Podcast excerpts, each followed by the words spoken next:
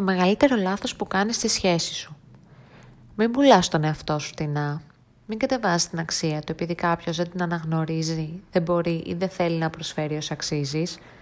Μην φέρεις τον εαυτό σου σαν να είναι κάλτσα γυμναστικής, ενώ είναι ένα φίνο ιταλικό καλσόν. Μην αλλάζεις το ποιος είσαι για να προσαρμοστείς σε κάποιον. Όποιος σε θέλει θα κάνει αρκετά βήματα προς το μέρος σου για να κάνεις και εσύ άλλα τόσο ώστε να τον, φρά, τον φτάσεις. Αυτό είναι το μεγαλύτερο λάθος που κάνεις στη σχέση σου. Μην τα περιμένεις όλα από τους άλλους και μην τα δίνεις όλα στους άλλους. Κράτα πάντα κάτι για τον εαυτό σου. Είσαι παγωτό φιστίκι, απρόβλεπτο, έντονο και ξεχωριστό. Μην φέρεσαι σαν να είσαι βανίλια. Ναι, όλοι τρώνε τη βανίλια, αλλά γιατί να θέλεις να είσαι το εύκολο και όχι αυτό που θα επιλέξουν εκείνοι οι λίγοι που ξέρουν από καλό παγωτό; Μη φοβάσαι να αναγνωρίσεις την αξία σου. Επειδή κανείς δεν σου λέει τι δικαιούσε, αυτό δεν σημαίνει ότι δεν δικαιούσε τίποτα. Για να μάθεις πόσο αξίζεις, πρέπει να δοκιμαστείς και δεν πρέπει να φοβάσαι να παραδεχτείς πόσο αξίζεις. Όχι στους άλλους, μας τον εαυτό σου πρώτα απ' όλα. Γιατί στο τέλος της ημέρας, κάθε βράδυ που πέφτεις για ύπνο και κάθε πρωί που ξυπνάς, ο εαυτός σου είναι ο τελευταίος και ο πρώτος που είναι πάντα εκεί. Και όπως είχε πει κάποτε η Lady Gaga, παραφράζω, η καραγέρα σου, εαυτός σου, δεν θα σε εγκαταλείψει μια μέρα γιατί βρήκε κάποια άλλη καλύτερη. Όπως έγραψε και για το Journal Challenge, ο εαυτό μας είναι το μεγαλύτερο project μας και αυτό με τη μεγαλύτερη αξία.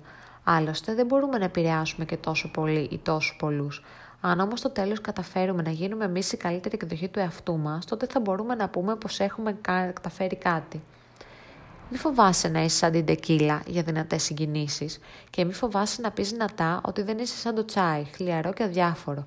Έχεις χρώμα, βρέστο, βγάλει το προς τα έξω ή τέλος πάντων φόρεσέ το με θάρρος και τόλμη.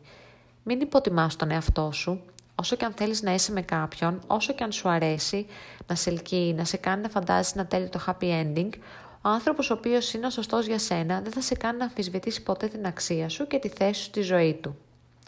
Και αν βρεθεί σε δίλημα, εσένα ή κάποια άλλη, το μόνο που μπορείς να κάνεις είναι γελάσει και να πεις «Not today, pal. Not today», καθώς αποχωρείς με το πηγούνι ψηλά.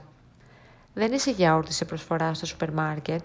Δεν πρέπει να σε συγκρίνουν με κανέναν άλλο για να αποφασίσουν ποια είναι η καλύτερη επιλογή.